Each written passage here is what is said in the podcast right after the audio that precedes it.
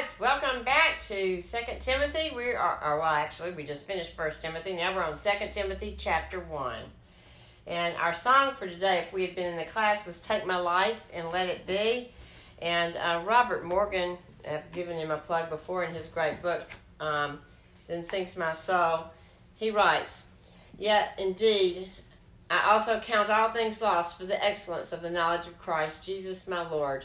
For whom I have suffered the loss of all things and count them rubbish, that I may gain Christ. From Philippians 3 8. Although hymnist Frances Havergal, I believe, 36, had served the Lord for years, she felt something was missing in her Christian experience. Then one day in 1873, she received a little book called All for Jesus, which stressed the importance of making Christ the King of every corner and cubicle of one's life. Soon thereafter, she made a fresh and complete consecration of herself to Christ. Years later, when asked about it, she replied, Yes, it was on an Advent Sunday, December the 2nd, 1873.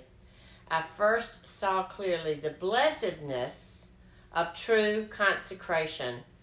I saw it as a flash of electric light, and what you see, you can never unsee. There must be a full surrender before there can be a full blessedness. Let's open in prayer. Father, we just ask that you would uh, open our eyes to your truth today in our hearts, Lord. I pray you would take away all distractions from every soul that's listening and that we would be able to take your word and apply it to our lives and be a changed people for your glory. And Lord, what we know not teach us, and what we have not give us, and what we are not make us. For Jesus' name. Amen. Okay, this second epistle to Timothy was written from a dungeon cell. It was dark, it was dank, and it was dismal. The Apostle Paul is awaiting his execution in an underground chamber in Rome's Mamertine prison. We can just picture this worn, torn apostle, alone and cold, yet not without hope, nor wallowing in self pity. Rather, we find this man of God focusing on encouraging his dear son in the faith, Timothy, writing a last message, so to speak, to him, to one who was so dear to his heart. Writing a last message is so important. The words of it are so important. It does the soul no good to wallow and feel sorry for itself. We always help ourselves by helping others. That's the biggest way to get out of your holes. Paying attention to hearts is the only way to spend your life well, Ann Voskamp says. Regarding Paul's prison cell, Ironside tells us if you visit the city of Rome today, you can see that dungeon. You can go down into it and you can look around it, those bare walls, and gaze up at the ceiling where there's just a little hole in the center from which food was dropped down to Paul and water passed through in some kind of vessel, you get an idea of the suffering that he must have endured. There is no window whatsoever through which to look at the outside world. There's no, um, a river passes underneath, and there is a cleft on the floor where you can look down and see the water running. It must have been cold and damp and there at all times of the year, particularly in the winter. As I stood there, I had some time, some little realization of what it must have meant for God's servants in the early days to devote themselves to the ministry of the Word of God. Surely, in comparison, the lines for us have fallen into pleasant places, very pleasant places indeed. There's always something so tender, is there not, about one's last message, especially from one whom we have learned to love. How we thank God for Paul's ministry, which continues to minister even to us today. As we read this epistle, we shall find again and again it is a triumphant message, though it came from a dungeon cell. The great outstanding theme of the letter is the importance of faithfulness to Christ, even in the midst of our suffering and tribulation. And even as I'm recording this, much of the world is under great suffering and great tribulation. As in 1 Timothy, Paul begins his second letter by stating his apostleship of, to Christ Jesus by the determination of God, not his own, who decreed it and willed it, according to the promise of life that is in Christ Jesus. To be sure, wherever Jesus is, there is life, and life to the fullest measure. Jesus himself states in John, I am the way and the truth and the life. No one comes to the Father except through me. The thief comes only to steal and kill and destroy. I have come that they may have life and have it to the full, he says in John 10 10. As Paul awaited death, he knew there was the promise of life for those who are in Christ Jesus. This was not his home. He was on a mission here. He was headed to heaven. The gospel gives life because at the heart of its message is the God man, Jesus Christ. It all revolves around Jesus, who himself is our life. The gospel is like water. Man did not invent it, and man cannot live without it. Therefore, faithful servants of Jesus are to take this living water to thirsty men and women and give them a drink. Are we being faithful in this endeavor? God calls us by His will and shapes us by His grace. Paul did not volunteer for the job of apostle, he was summoned to it. He did not make a career move, so to speak, he was appointed.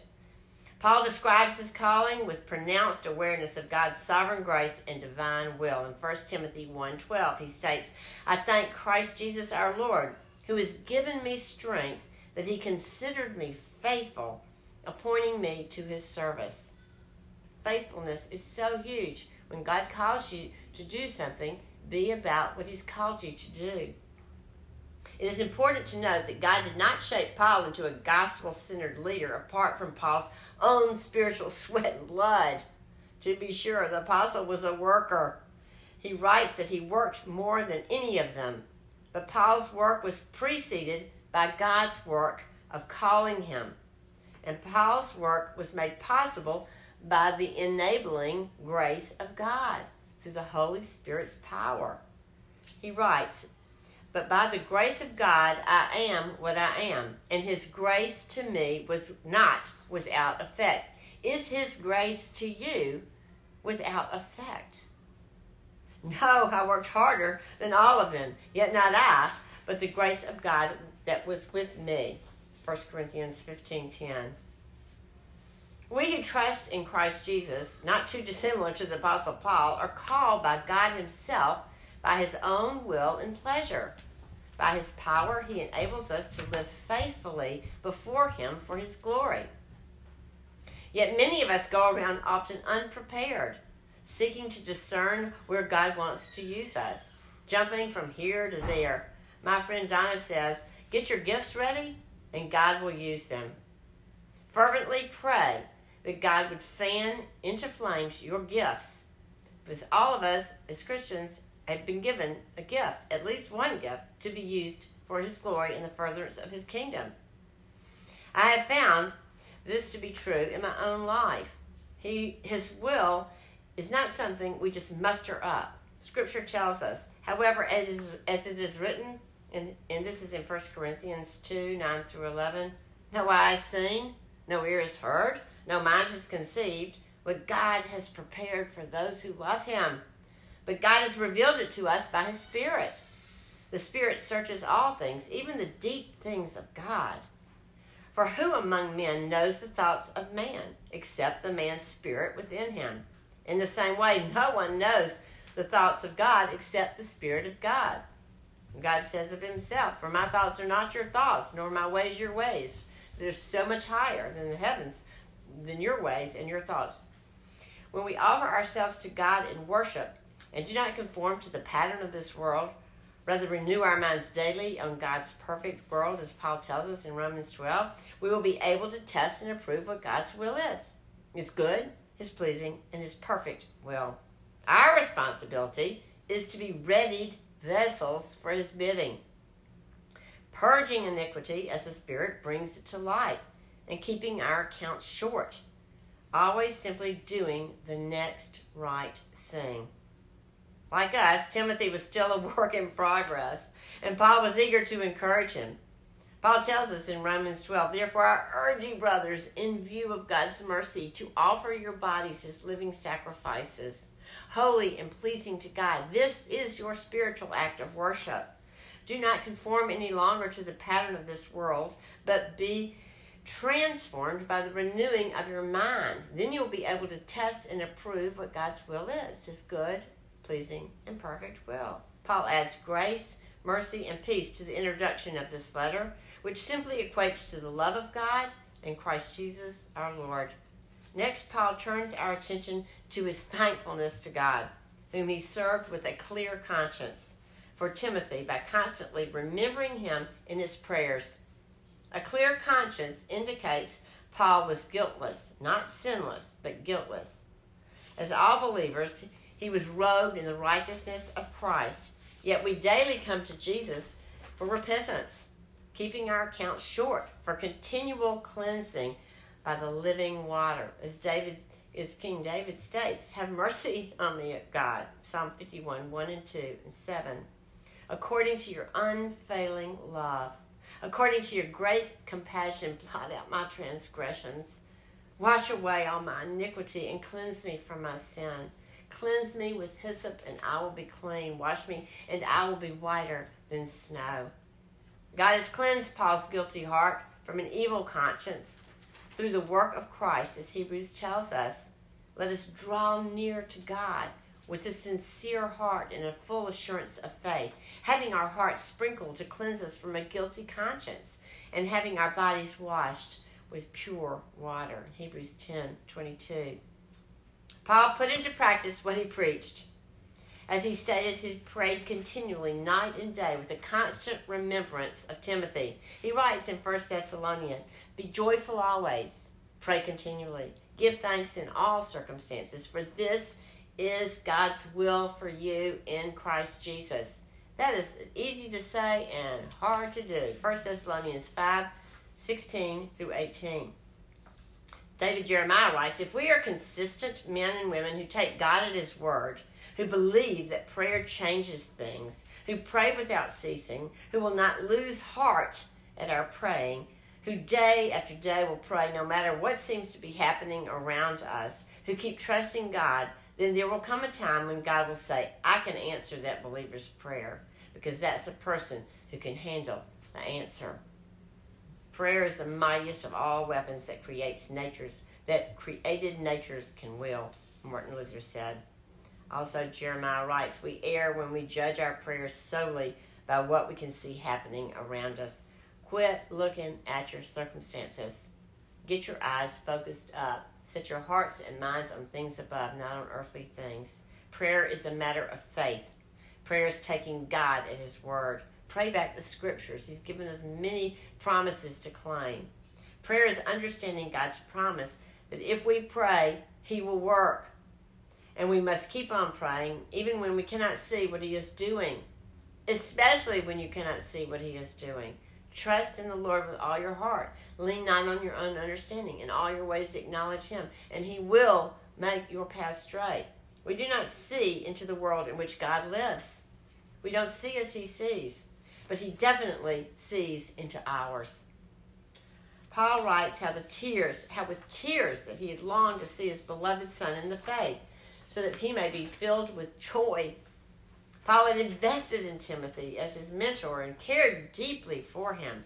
He had helped him in his calling, character, competency, and courage, encouraging him to pursue godliness, endurance, love, and other Christ like qualities. He had invested his life into Timothy. Paul had poured his life out like a drink offering for his son in the faith, and he missed him dearly. When we are alone in desperate situations, don't we long to see those who are dear to our hearts? It's a yearning that we have to be encouraged with their presence and to be comforted with their love. Paul here demonstrates this longing to us. Paul then addresses the blessing of a godly heritage, which should not be understated. to be sure, grace is not inherited. It doesn't just happen because your mom and dad were Christians. Every individual was it has to be born again, no matter how pious and devoted his parents may have been. But on the other hand, it is a great thing to have a godly heritage, to have parents who have known and loved the Lord Jesus Christ.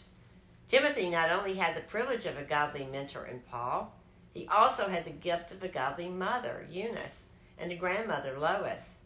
These ladies had had a sincere faith and, like Paul, poured their lives into Timothy. We should never undervalue the enormous blessing of believing parents and be ever grateful for them. Our gratitude should cause us to flesh out what was caused what was passed on to us as well. As may those who come behind us find us faithful. Let the fire of our devotion light their way. Yet we are also reminded of how every child must do his or her own believing. We cannot believe for them. Timothy had had the blessing of a Christian mentor, a Christian mother, and a Christian grandmother, but he still had to believe for himself. This is a heads up here for parents of wee ones as well. Having children is a wonderful gift from God, but with these gifts comes great responsibilities. Are we teaching our kids the scriptures? They're like little sponges when they're young. They can memorize incredibly quickly. It's disgusting. So fast. Do they see us in us a sincere faith in Christ? Do they see in us Christ? Our actions, do our actions point to them? Because our actions will always speak louder than our words. One cannot overstate the importance of living out the Christian life before watching children. And believe me, they are watching you. And I do mean it. Explain to your kids that you are in this with them together. We're all big fat sinners in need of a Savior. And it is not easy for you oftentimes either. You will make mistakes too. And so be quick to repent and keep your accounts short. We want to be able to say to our kids sincerely, Follow me as I follow Christ, just as Paul did. They desperately need to see Christ fleshed out, as many in our days espouse him. But sadly, few truly seek to walk as he walked, to their own harm, I might add. We are never safer and more satisfied than being in the center of his will, mature and fully assured. And that's a good prayer you can pray for your kids. Train a child in the way he should go, Proverbs tells us, and when he is old, he will not turn from it. He will hear that ringing in his ears. Paul next encourages Timothy to keep ablaze the gift of God that is in him, fan it into a great flame. God always equips his servants to fulfill their ministries by granting them spiritual power and giftings. It is encouraging to remember that God gives his people the authority and enablement to carry out his assignments. He doesn't just say, Beth, I want you to do this, but he gives you the power to do it. Judging by the context of Timothy, he was not a spiritual rock or very courageous. He appears to have been physically weak, personally timid, and relatively young. But thankfully, God delights in using the weak and the ordinary in order to demonstrate his mighty power. He continually uses cracked clay pots, such as me, such as you, so that there is no doubt that only He can receive the glory, because the one who gives the power gets the glory.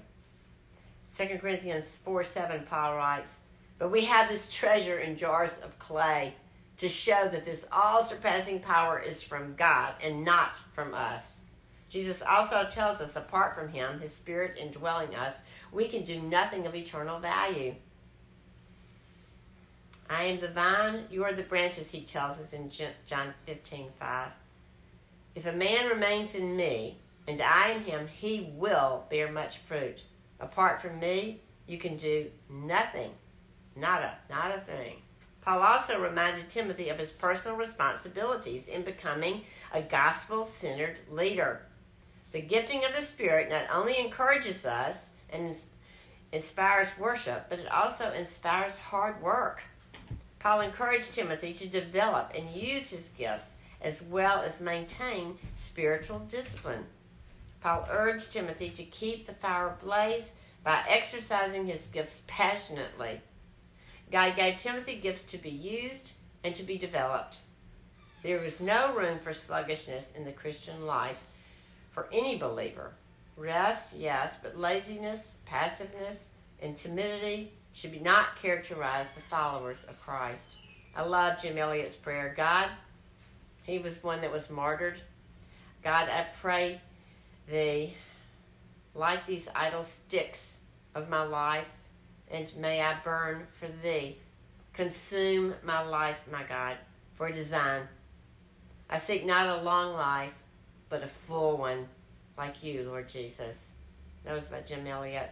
Paul also addresses Timothy's shyness and weaknesses and reminds him that his fear did not come from God, and neither does ours.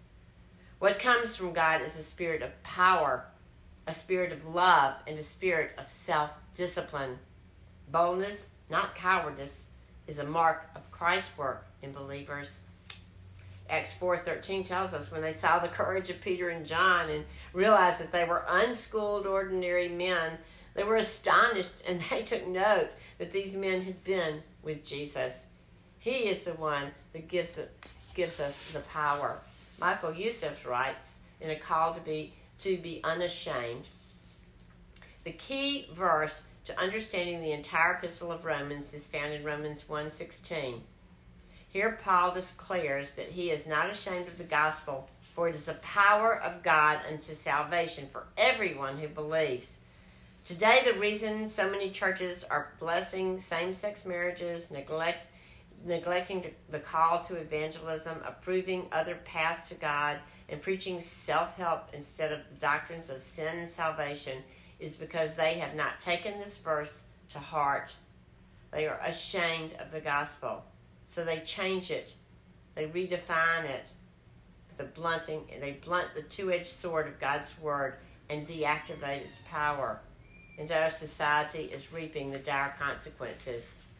My friend, the call on your life and mine is to remain unashamed of the gospel, to lovingly lift high the truth of our Savior, and to trust Him with our lives. All of us will, at one time or another, be tempted to hide our light under a basket. In fact, as you seek to serve and witness for Christ, more and more this temptation may become even stronger. Satan will try to convince us that it's not worth the effort. Beloved, stand firm in that evil day. Remember that it is the gospel that breaks the iron yoke of sin, and the gospel alone shatters the chains of addictions and flings open the heavy gates of darkness. May God grant us each the grace and understanding to remain unashamed. Have you had moments when you wanted to hide your light from others? Ask God for courage to be a faithful witness for I am not ashamed of the gospel, because it is the power of God that brings salvation to everyone who believes, first to the Jew and then to the Gentile. As God would have it, the object of Timothy's fear remains unclear, which helps us to understand and appreciate that God desires to take away all fears. Isaiah tells us, So do not fear, for I am with you. Do not be dismayed, for I am your God. I will strengthen you. I will help you. I will uphold you with my righteous right hand. The I wills, I wills, I wills of God. Paul essentially tests, tells Timothy, in your fear, remember that God is with you, in you, and for you. His Spirit produces the power you need to endure and the love you need to minister. The power you need to endure and the love you need to minister. And sometimes we need that because people can be so stinking sometimes. Be disciplined in this, be diligent, be brave, for God is with you. He tells us the exact same thing. Remember, we are to fight fear with the promises of God. And if you don't know them, it's hard to fight fear. The Spirit of God empowering the people of God is sufficient to accomplish the mission of God. God has given us spiritual gifts to execute our ministries and spiritual power to enable our ministries. We do not need to be afraid of others, no matter how great the persecution may be and how great the hatred. Jesus tells us in John 15, 18 through 20, if the world hates you, keep in mind it hated me first. If you belong to the world, it would love you as its own. As it is, you do not belong to the world but I have chosen you out of the world. That is why the world hates you. Remember the words I spoke to you. No servant is greater than his master. If they persecuted me, they will persecute you also. If they obeyed my teaching, they will obey yours also. Sadly, today the world is more in the church than the church is in the world. To overcome Timothy's timidity, Paul tells him we are not to be ashamed of the gospel. Our witness is about Christ. We are not commending an idea or a society, but a Savior.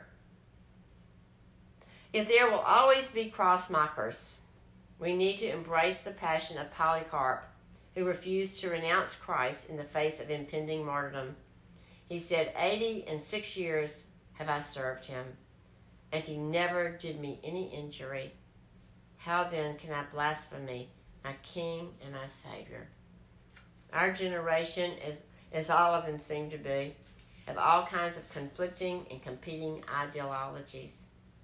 One of the more pre- prevalent worldviews is described as moralistic, therapeutic deism. This is the belief that if people do good, feel good, and believe in a God, little g, one who created the universe but is not really involved in the affairs of life, then there is a heavenly future awaiting them. The idea that we are actually bad and in need of a Savior is viewed as ignorant, primitive, or simply foolish. All of us, every single person born after Adam and Eve, have been born with a sin nature. Born broken. We are not good. As Jesus said, Why do you call me good? There's no one good but God alone and rightly said. Other worldviews have emerged, such as the New Atheism. This militant brand of atheism rejects not just God, but even rejects the uh, respect for belief in God. Further, the continued growth of other world religions, many of which are hostile towards Christ's followers, makes Paul's charge to Timothy in verse 8 all the more relevant to us. Jesus warns us if anyone is ashamed of me and my words in this adulterous and sinful generation, the Son of Man will be ashamed of him when he comes in his Father's glory with the holy angels. And when he comes, it will be too late. Jesus tells us many will mock both his person and his words. We are not to be surprised at this. Jonathan Edwards writes Consider Christ. He was of a meek and quiet spirit and of a most long suffering behavior. He was very much the object of bitter contempt and reproach, and slights and despised as, as of but little account. Though he, as the Lord of glory, yet he was set at naught and rejected. He was the object of the spit and malice and bitter reviling of the very ones he came to save. He was called a deceiver of people, and oftentimes he was said to be mad, even by his own family, and possessed with the devil. He was charged with being a wicked blasphemer and one that deserved death on that account. They hated him with a morbid hatred and wished that he was dead, and from time to time tried to murder him. His life was an annoyance to them, and they hated him so that they could not bear that he should live. Yet Christ meekly bore all these injuries without resentment or one word of reproach, and with heavenly quietness of spirit passed through them all. On the contrary, he prayed for his murderers that they might be forgiven, even when they were nailing him to the cross. And not only prayed for them, but pleaded on their behalf to his Father that they knew not what they were doing. Paul was not looking for the approval of man. Oh, no, no, no. And by the way, neither should we. He identifies himself as Christ's prisoner and lives his life out for the audience of one, as should we. He was not in the chains in his chains to earn popular praise of men, but rather to honor the Savior through obedience to God's perfect will without the grumbling and complaining. He writes in Romans, I am not ashamed of the gospel because it is the power of God for the salvation of everyone who believes, first for the Jew and then for the Gentile. For in the gospel, a righteousness from God is revealed, a righteousness that is by faith from first to last. Just as it is written, the righteous will live by faith. He also writes in Philippians his life goal, which is so worthy of emulation. Not that I've already obtained all this or have already been made perfect, but I press on to take hold of that for which Christ Jesus took hold of me. Brothers and sisters, I do not consider myself yet to have taken hold of it, but this one thing I do, forgetting what is behind and straining toward what is ahead, I press on toward the goal to win the prize for which God has called me heavenward in Christ Jesus. All of us who are mature should take such a view of things. And if on some point you think differently, that too God will make clear to you. Only let us live up to what we've already attained. Why should anybody be ashamed of the gospel? It answers every question concerning sin and its remedy that the mind of man can possibly raise. God has opened up his heart to men in the gospel. It is his message concerning his blessed Son and the salvation he has wrought out for all who believe. Paul wants Timothy to know that he had something of which he never needed to be ashamed of as he went forth in Christ's name, telling how God has given his only begotten Son up in death on the cross, that all who put their trust in him might re- be redeemed from sin's guilt and power. Oh, what a blessing! Paul found Christ to be more desirable, more enjoyable, and more beautiful than anything else. Do you? Do I? I wonder, do we esteem our Lord as rightly? Christ was worth everything to Paul. Everything. He was definitely a one thing necessary person, as Jesus talked about Mary who sat at his feet. Even dying was gain for him, though living was never purposeful and fruitful, was always purposeful and fruitful. Death would only be the beginning because Christ brought us life and immortality. He states in Philippians, For to me, to live is Christ, and to die is gain. If I am to go on living in the body, this will mean fruitful labor for me. Yet, what shall I choose? I do not know. I'm torn between the two. I desire to depart and be with Christ, which is better by far, but it is more necessary for you that I remain in the body. Convinced of this, I know that I will remain and will continue with all of you for your progress and joy in the faith so that through my being with you again, your joy in Christ Jesus will overflow on account of me. Paul tells us next that we are called to a holy life, not from anything we have done, rather because of God's own purpose and grace. There are indications that when one is really controlled by the Holy Spirit of God, these things will be made manifest in the life. There will be power over sin there will be power as we go to win others to Christ. There will be power as we preach the gospel. There will be love for all men. The Spirit of God will not lead us into fanaticism. Rather, when the Holy Spirit controls a life, there will be a soundness of mind, a gladness of heart, a peaceful spirit. We will serve God in a reasonable and intelligent way. Christ Himself is our example. A holy life is the evidence of our salvation. It shows that we are His, that we truly belong to Him. Believers do a great deal of harm to God's name and His reputation when we cast off truth and walk in the ways of the world. Most of the time, you can't see the difference in a person. If you claim faith, live it. Through His power, for His glory, for our good. God saves us to sanctify us. He calls us to holiness. God will never be your debtor either. You simply can never outgive him. Paul was appointed a herald, just as we are, of the gospel. Remember, God saves people through, not apart from, the proclamation of the good news.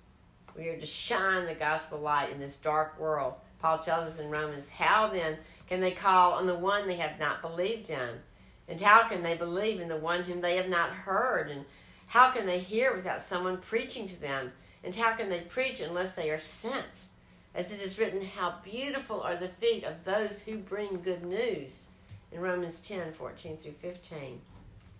A people without understanding, Hosea states, will come to ruin. We must be faithful in speaking both boldly and courageously. God has opened up his heart to men in the gospel. It is his message concerning his blessed Son and the salvation he has wrought out for all who will believe. Yet it was because of this faithfulness that Paul was in prison. Don't be surprised when troubles come. Really, we should expect it. Troubles come to non believers as well, though. Peter tells us, Dear friends, do not be surprised at the painful trial you are suffering as though something strange were happening to you. But rejoice that you participate in the sufferings of Christ, so that you may be overjoyed when your glory is revealed. If you are insulted because of the name of Christ, you are blessed, for the Spirit of glory and of God rests on you. 1 Peter 4 12 through 14. Religious people find God useful, but cross bearing disciples find Him beautiful. We can endure suffering when we see what Paul saw. Paul was not being carried to heaven on a bed of down by any means, and doubtful will we be. He was in prison. He was enduring much hardship. He was suffering for Christ's name, who gave himself for lost mankind, and in order that he might carry that gospel to the world. Paul had given up all his earthly ambitions, which were many, considering them but rubbish. He had given himself wholly to this one purpose of carrying the message from nation to nation, people to people, city to city. Paul states he is not ashamed of his present position because he knew that he knew that he knew on whom he had believed. Notice that he did not say, I know what I have believed, as it is as that is one thing to know what he believed, which of course he did, but rather I know whom I have believed. Paul knew the Lord Jesus would guard all that Paul had entrusted to him on that great day. His reward was coming, and he was certain of it. Paul lived with heaven in his eyes and earth under his feet, and that is exactly how God desires for all of his followers to live. The Apostle Paul had committed his very soul to the Lord Jesus, and he knew that God would not let him down. He lived and breathed and walked in God's love. And that is why he was able to say in Romans, For I am convinced that neither death nor life, neither angels nor demons, neither the present nor the future, nor any powers, neither height nor depth, nor anything else in all creation will be able to separate us from the love of God that is in Christ Jesus our Lord. In, Paul, in Romans 8 38 39. Paul encourages his timid, timid Timothy to follow his example of teaching. Keep it as a pattern with faith and love in Christ Jesus. In 1 Corinthians, Paul also writes, Follow my example as I follow the example of Christ. In 1 Corinthians 11 1. Oh, that we would be able to say that, or even seek to be able to say that. It really does matter how we live our lives. Paul greatly desired for Timothy to guard the truth that he had been entrusted to him. It was a good deposit, and he was to guard it with the help of the Holy Spirit. Many in Asia had turned away from the pure milk of God's truth. Many in America have as well. And it was a great grief to the apostle. The truth needed to be guarded from the false teachers permeating their in their midst, just as it is in every generation. False teachers had come in and they had turned the saints away from the full gospel message that Paul had taught them and they had repudiated him, no longer recognizing him as an apostle of Christ. John Stott writes We may see the evangelical faith, the faith of the gospel, everywhere spoken against, and the apostolic message of the New Testament ridiculed. We may have to watch an increasing apostasy in the church as our generation abandons the faith of its fathers. Do not be afraid. God will never allow the light of the gospel to be fully extinguished. He always has a remnant. True, He has committed it to us, frail and fallible creatures.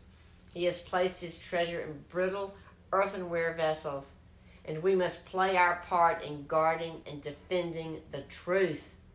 Nevertheless, in entrusting the deposit into our hands, He has not taken His own hands off of it. Lastly, Paul illustrates what unashamed sacrificial service looks like through the life of Onesiphorus. I can never say it. Leaving us to question which example we are more like, Phygellus or Hermogenes, who are ashamed of the gospel, or Onesiphorus, who works hard to refresh others. The first were quick to flee when faithful obedience and boldness were required.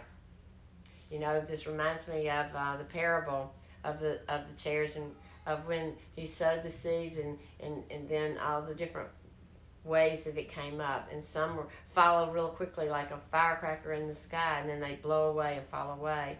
And some are in it for the long haul and you want to be in it for the long haul. Um, the first were quick to flee with faithful obedience and boldness required, while Onesiphorus was loyal and faithful, and with much effort he sought to encourage others. It was as if Onesiphorus was unafraid to say, I'm not ashamed to stand by that prisoner in the dungeon and state that we are friends, that he and I stand for the same things, that he and I serve the same master. He boldly identified himself with the prisoner of the Lord. How his presence must have encouraged Paul during this time. The people who minister to you most are those who are willing to stand by you when the scoffers of faith are attacking. May we be that loving and caring, placing ourselves in others' shoes, breathing life into their dry and weary bones. May we never be ashamed of Jesus' high calling on our lives. Let's close in prayer. Father, we just thank you for these words. We pray that you would help us to apply them to our lives and be a changed people for your glory, for our good. In Jesus' name. Amen.